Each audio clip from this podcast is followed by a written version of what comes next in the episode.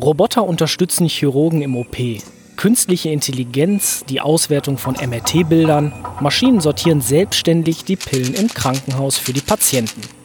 Ja, das sind nur drei von vielen Beispielen, wie Digitalisierung die Medizin schon heute verändert.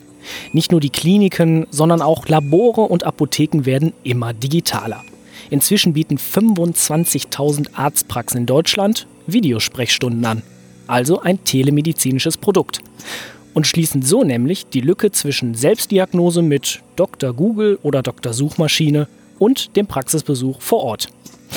Wir sprechen heute in Here Economy der Themenreihe Gesundheit voranbringen über telemedizinische Angebote und eben die Digitalisierung im Gesundheitsbereich. Ich sage herzlich willkommen dazu. Mein Name ist Matthias Rutkowski.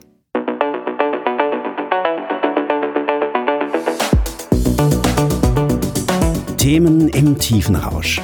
Here Economy, der Podcast, der Wirtschaft hörbar macht. Und ich freue mich auf zwei Gäste, die unser Wissen in den kommenden 15 Minuten, ja, ich würde mal sagen, sicherlich mehren werden. Fangen wir an bei Enise Lauterbach. Sie ist Fachärztin für Innere Medizin und Kardiologie, Unternehmerin sowie Expertin für digitale Gesundheitsanwendungen und vor allem Herzerkrankungen, Herzrhythmusstörungen und Katheterablation. Hallo, Frau Lauterbach. Hallo.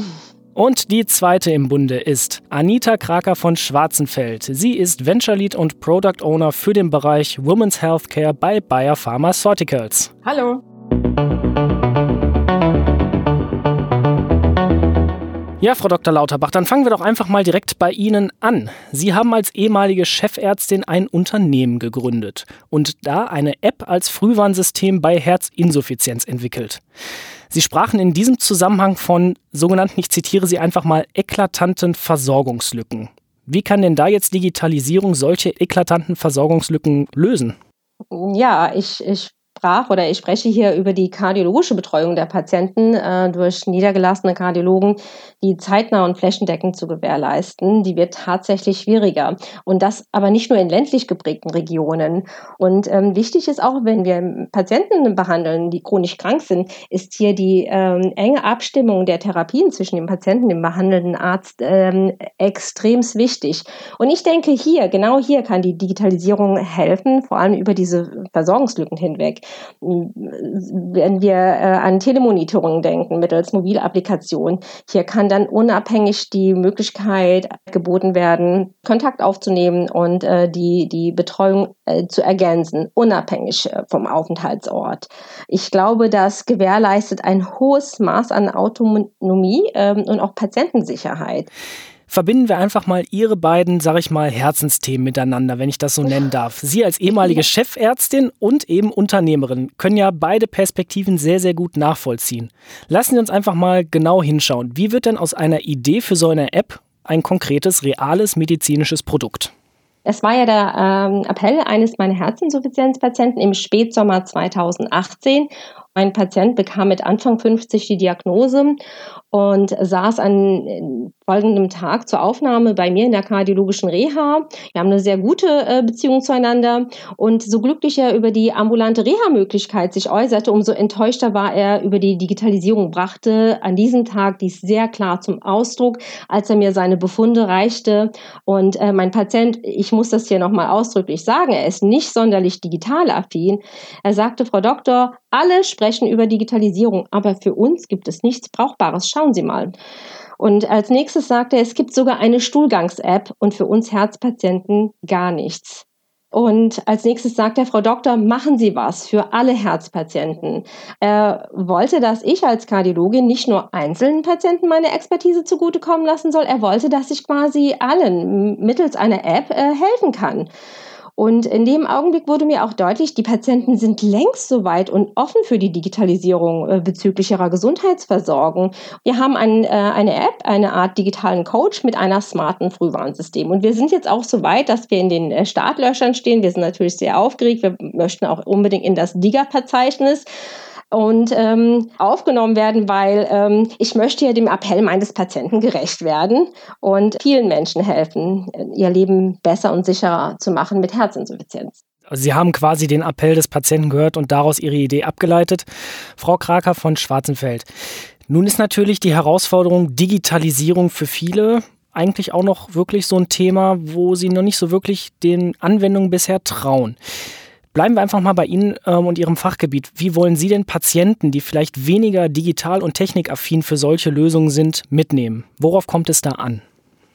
Im Prinzip das Thema digitale Inklusion fängt ja schon bei der Entwicklung an. Wir entwickeln neue Lösungen mit Hilfe von sogenanntem ähm, User-Centric Design. Unser Team besteht zum Beispiel nicht aus Pharmazeuten, die ähm, im weißen Kittel im Labor forschen, sondern aus Wissenschaftlern aus den Bereichen zum Beispiel der Anthropologie oder durch den Einsatz von Methoden wie zum Beispiel der Ethnographie. Das bedeutet also die Gewinnung von Erkenntnissen mittels Feldforschung vor Ort im direkten Umfeld des Menschen, also des zukünftigen oder möglichen Patienten. Diese Herangehensweise, die ermöglicht es uns, also Lösungen aus der Perspektive des Menschen zu entwickeln, also genau angepasst an die Bedürfnisse, aber eben auch an die Möglichkeiten, also auch die technischen Möglichkeiten des Einzelnen. Dann lassen Sie uns einfach mal kurz dabei bleiben. Sie sprechen von einem User-Centric Design, also dass eben quasi der Anwender in den Mittelpunkt der Produktentwicklung gestellt wird und dass von ihm aus alles interdisziplinär und auch multidisziplinär gedacht wird. Sprich einer Expertenkommission aus verschiedenen Forschungsrichtungen und auch aus verschiedenen Forschungsgebieten daran arbeitet, wirklich digitale Angebote maßgeschneidert darauf zu entwickeln. Wie stellen Sie das denn anhand zum Beispiel von älteren Patienten sicher? Bleiben wir einfach mal dabei.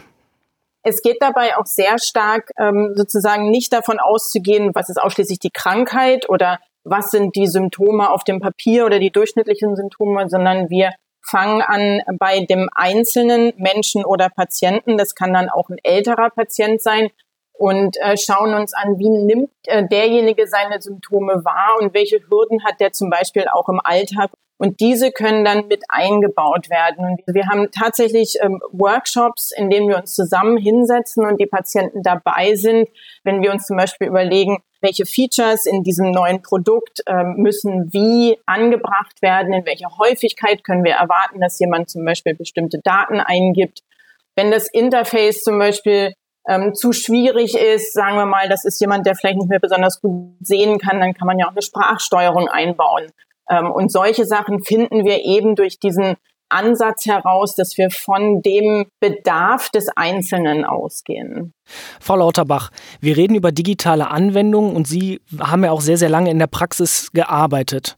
Wie verändert denn überhaupt jetzt so diese Digitalisierung des Gesundheitswesens das Verhältnis zwischen Patient und Arzt? Denn für viele ist ja wahrscheinlich immer noch diese Hürde da, okay, jetzt sitze ich vom Computer, da ist niemand, der kann mich wirklich mal physisch anfassen, da kann ich nicht einfach mal wirklich so sagen, da drückt es hier vielleicht ein bisschen weniger, aber da ein bisschen mehr, sondern ich sitze einfach vor einem Computer und spreche in eine Kamera. Wie verändert sich dieses Verhältnis zwischen Patient und Arzt? Wenn eine gute Arzt-Patienten-Beziehung schon da ist und die beruht im Wesentlichen auf einem persönlichen, vertrauensvollen Kontakt, dann kann es durch die Digitalisierung nur besser werden.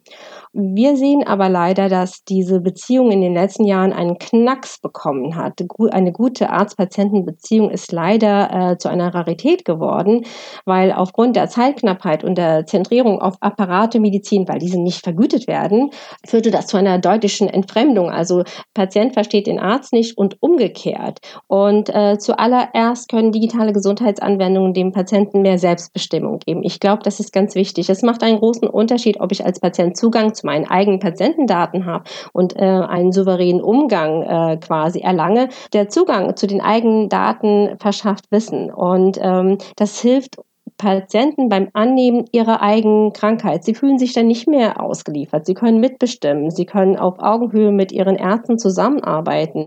Frau Kraker von Schwarzenfeld, wir haben viele Begriffe gehört. Selbstbestimmung, sprich Patientensouveränität und aktive Mitgestaltung. Wenn wir jetzt mal von maßgeschneiderten oder auch personalisierten Lösungen in der medizinischen Versorgung sprechen, wo sehen Sie denn im Moment das größte Potenzial von digitalen Gesundheitslösungen? Eher in der Vorsorge, in der Therapie oder in der Nachsorge? Also ich sehe tatsächlich das größte Potenzial in der Verbindung genau dieser drei. Also die digitalen Gesundheitslösungen bieten die Gelegenheit, das Individuum zu betrachten und zwar eben ganzheitlich. Und das bringt neue Chancen für den Einzelnen und für das dann Gesundheitssystem als Ganzes. Und digitale Gesundheitslösung bedeutet ja, dass den Menschen eine technische Hilfe zur Seite gestellt wird, ne, mittels derer sie selbst in die Lage versetzt werden, sich um die eigene Gesundheit zu kümmern. Und das bedeutet dann eben auch diese Selbstbestimmung, die vorhin schon erwähnt wurde, mehr Autonomie für den Einzelnen und das sowohl in der Vorsorgetherapie und, und in der Nachsorge. Bleiben wir mal beim Beispiel Corona-Pandemie. In vielen Branchen ist ja quasi der Status quo immer noch alles auf Null runterfahren, wenn wir in die Gastronomie gucken, in die Kultur oder auch in den Tourismus. Für einen ganz anderen Bereich ist ja quasi Corona wie so ein richtiger Schub gewesen in der Wissenschaft und in der Forschung an sich. Welche Chancen bietet denn so eine beschleunigte Entwicklung auch für digitale Gesundheitslösungen, auch mit Blick auf die Patienten? Ja, also wir, wir bei Bayer nehmen diese globale Pandemie im Prinzip zum Anlass, ähm, vorauszuschauen und uns äh, zu fragen, was kommt als nächstes? Wie können wir das Gesundheitssystem unterstützen, entlasten oder voranbringen? Wie können wir unsere Ressourcen effizient einsetzen? Das hat uns bestärkt darin, wie wichtig digitale Ansätze und Tools in der Entwicklung und Umsetzung von neuen Gesundheitslösungen sind. Technologie ähm, setzen wir ja in allen Bereichen ein, auch in der Forschung, um effektiver, schneller oder präziser zu werden. Ähm, und so haben wir jetzt ganz neue Möglichkeiten, zum Beispiel durch Sensorik, mit Hilfe von sogenannten Wearables, also diese körpernahen Sensoren, wie Smartwatches, ähm, können wir nun also zum Beispiel dezentralisierte Studien durchführen. Also dadurch muss, müssen wir die Probanden nicht ständig einbestellen in die Klinik, und das zum Beispiel führt zu deutlich effizienteren Prozessen. Frau Lauterbach, wie werden denn jetzt so digitale Möglichkeiten, wir sprachen gerade zum Beispiel über Wearables und deren Analysepotenzial, wie werden solche digitalen Möglichkeiten, auch mit Apps, wie Sie sie entwickeln, unser Gesundheitssystem langfristig verändern? Das wird sich zeigen, wenn ich mir aber die Daten ansehe zu ähm, Fitness- und Wellness-Apps. Äh, da war die Resonanz sehr groß. Das stimmt mich positiv. Wichtig ist bei all den Apps ist die Usability, die muss gegeben sein. Die Patienten müssen tatsächlich erkennen, was habe ich davon für mich? Wie nutzt mir das? Und wie niederschwellig ist das Angebot. Und sie muss quasi jetzt nicht nur für die Fitten digital affin sein, wir müssen alle abholen. Und ich glaube, wenn uns das gelingt, äh, wird das angenommen werden. Die Patienten haben keine Angst davor. Aus Ihrer Praxissicht, welche Rolle spielt da vor allem eine bessere Vernetzung? Eine riesige. Das ist die größte Herausforderung.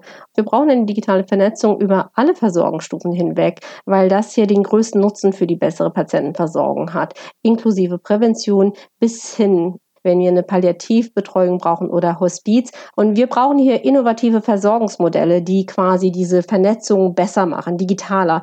Ähm, und wir müssen hier anfangen mit der Kommunikation. Ähm, Telefon und Fax sind einfach nicht mehr zeitgemäß. Und ich glaube, schaffen wir es, eine gute Kommunikation zu starten, eine smarte Kommunikation, wird das ein Booster für die digitale Vernetzung im Gesundheitswesen sein. Und wir müssen die, äh, das Rad auch nicht neu erfinden. Die Technologien gibt es ist. Frau Kraker von Schwarzenfeld, wir haben das Stichwort ein Booster für die digitale Gesundheit gerade gehört. Was heißt das denn für ein pharmazeutisches Unternehmen, wie es eben Bayer ist? Müssen Sie auch dann als Unternehmen Ihre Rolle neu überdenken? In der Vergangenheit ist, ähm, ist die Forschung ja davon ausgegangen und hat sich darauf konzentriert, was bei allen Patienten gleich ist, also der gemeinsame Nenner in einer Erkrankung. Und das führt dann zu Standardlösungen. Wir sind heute ja näher dran am Menschen als jemals zuvor, um unsere Produkte zu entwickeln. Ich hatte es ja vorhin schon mal ausgeführt. Nicht unbedingt durch die Pandemie, aber durch die technologischen Entwicklungen im Allgemeinen. Ähm, Im Prinzip haben wir ja alle gerade die letzten Monate das gleiche Jahr hautnah erlebt. Wir sind auf eine Art viel weiter weg von unseren Kollegen, aber auf eine andere Art ist man auch viel näher dran am Menschen. Also ähm, ich habe zum Beispiel im Laufe der vielen Videomeetings der letzten Monate zum ersten Mal die Kinder meiner Kollegen kennengelernt. Ich sah ganz unterschiedliche Arbeitsumfelder und so lernte ich meine Kollegen mal von einer anderen Seite kennen. Es wurde uns im Prinzip vor Augen geführt, wie, wie vielfältig wir sind. Und das überträgt sich. Den gleichen Ansatz haben wir bei Bayer. Wir wollen mit Hilfe dieser ähm, digitalen Technologien Angebote entwickeln, die damit umgehen können, dass alle Menschen sich voneinander unterscheiden. Und das aber auf eine Art, die sich kosteneffizient skalieren lässt, damit mehr Menschen einfacher davon profitieren können. Das heißt, ich höre raus, digitale Gesundheitsanwendungen bringen viel mehr Individualisierungspotenzial für Therapiemöglichkeiten, wenn ich das richtig verstanden habe. Das äh, ist schön gesagt, das würde ich auch so sehen. Ja, bei uns im Rheinland sagt man ja ganz gerne auch mal, jeder Jack ist anders, so kann man es natürlich auch runterbrechen. Jeder ja. Patient ist anders und das ist ja auch die große Herausforderung Ihres Bereichs. Richtig zwei kurze Thesen, wie die digitale Gesundheit von morgen unser Gesundheitssystem voranbringt. Ich würde gerne bei Ihnen anfangen, Frau Lauterbach. Also mit Hilfe und durch Hilfe der Digitalisierung wird es eine bessere Patientenversorgung geben und auch die Kommunikation zwischen den Behandelnden Behandlern wird sich somit verändern. Wenn wir die zentrale, äh, den Mensch als zentralen Punkt nehmen und die aktive Teilhabe des Patienten stärken. Frau Kraker von Schwarzenfeld, ich spiele den Ball rüber zu Ihnen. Ihre beiden Thesen? Ja, ich würde, glaube ich, ähm, das Thema des Individuums äh, in den Mittelpunkt stellen, dass wir mit Hilfe digitaler Technologien jetzt äh, die Möglichkeit haben, personalisierte und individualisierte ähm, Lösungen anzubieten. Und das ist möglich nur durch äh, die großen Datenmengen, die wir derzeit oder heute zur Verfügung haben und die eben auch ausgewertet werden können durch die Rechenleistungen, die uns heute zur Verfügung stehen. Also es kommen viele digitale Angebote im Gesundheitsbereich auf uns zu, viel Individualisierungspotenzial und der Patient kann zukünftig noch mehr Patientensouveränität haben, als er vielleicht jetzt schon hat. Vielen Dank, Frau Lauterbach, vielen Dank, Frau Kraker von Schwarzenfeld, für das interessante und aufschlussreiche Gespräch zum Thema Digitalizing, Digitalizing, oh mein Gott, schwieriges Wort, Digitizing Healthcare. Ja, und wir, liebe Hörer und Hörer, hören uns bald wieder zu einer neuen Folge von Here Economy zum Themenbereich Gesundheit voranbringen. Bis dahin, ciao. Here Economy, der Themenpodcast der Solutions bei Handelsblatt. Überall, wo es Podcasts gibt.